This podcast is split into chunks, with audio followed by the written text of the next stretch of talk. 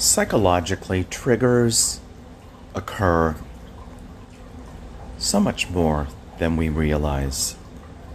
We hear a sound, we smell a smell, somebody says something that resonates with us, and we react or we think. You know, a lot of the time, that's the way that it is for me. I get a trigger from so many sources friends, clients, TV, school, and it conjures up an experience in my mind, a realistic experience in my mind. And tonight I was triggered again, and it's about a Kent experience. And if you don't know about Kent, go back and read the pre- previous podcast and catch yourself up. But I remember the Halloween that Kent and I spent together. Don't forget, Kent was a wardrobe wardrobe designer at Universal Studios. So therefore, it was all about dressing up to play the part. So we were going to a party and it was around the time when Annie Hall was up for Oscar nominations, and it was the thing. And so he wanted to dress me up and do me up as an Annie Hall representation. Now remember, back in those days, my security or insecurities ran rampant. And I thought, let's not get carried away here. I'm not going to dress up like a Diane Keaton, Annie Hall wannabe. But I acquiesced just a bit because I cared about Kent. Kent was my guy. I'll tell you a little bit more about that afterwards. And I thought, let me just step outside of my comfort zone. I didn't think about this at the time. These are all words I'm using now based on my experience, but the the pro- um, processes were there. So as far as I would let him, quote unquote, dress me up, aka Annie Hall style, was black pants, white shirt, bow tie, or tie, not a bow tie and a vest. I remember I had a vest. It wasn't the most la di da, la di da moment, but I was giving in, I was allowing it to a certain degree. So we went to the party, and we were having a good time. And occasionally I would go out and step out onto the patio, you know, to get some fresh air or something until I realized people were coming up to me and they thought I was the waiter. Based on the way that I was dressed with the black pants, the white shirt, the bow tie or the tie, and the vest, they thought I was there to fetch them their drinks or their hors d'oeuvres or something, and I didn't get it.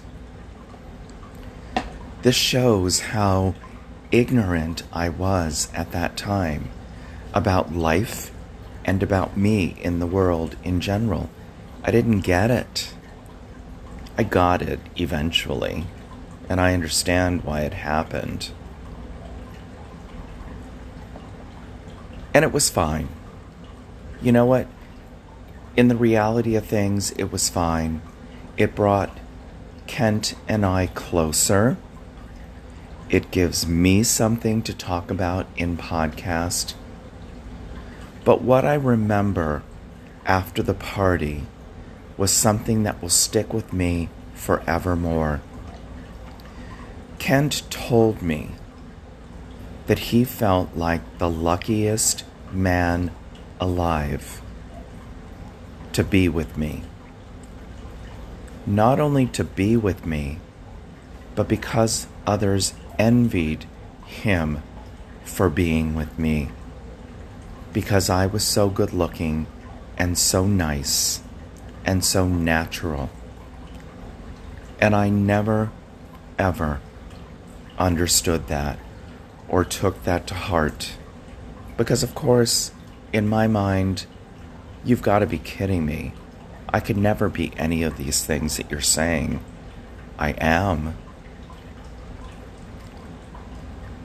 But again, looking back on it and reminiscing and hearing the genuineness in his voice while he was saying that to me, it is something that is going to not only stick with me for the rest of my life, but it's going to be something that's going to haunt me for the rest of my life. Because as I've explained so many times, Kent Warner really was and could have been the true love of my life. And I fucked it up based on my insecurity. So if there's no other message sent from this podcast and the other ones I've made regarding Kent, don't fuck yourself over with your insecurities. If you're feeling the insecurity, talk to somebody about it. I had nobody to talk with about it. I mean, I had. Remember Paul? Remember Billy, aka Alicia?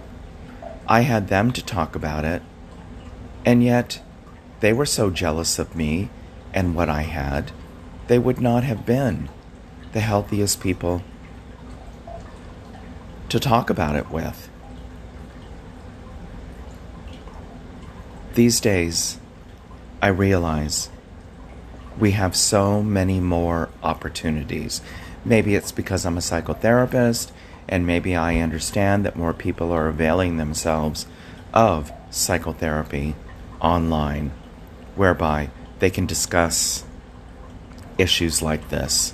I'm getting so many more younger clients in the LGBTQ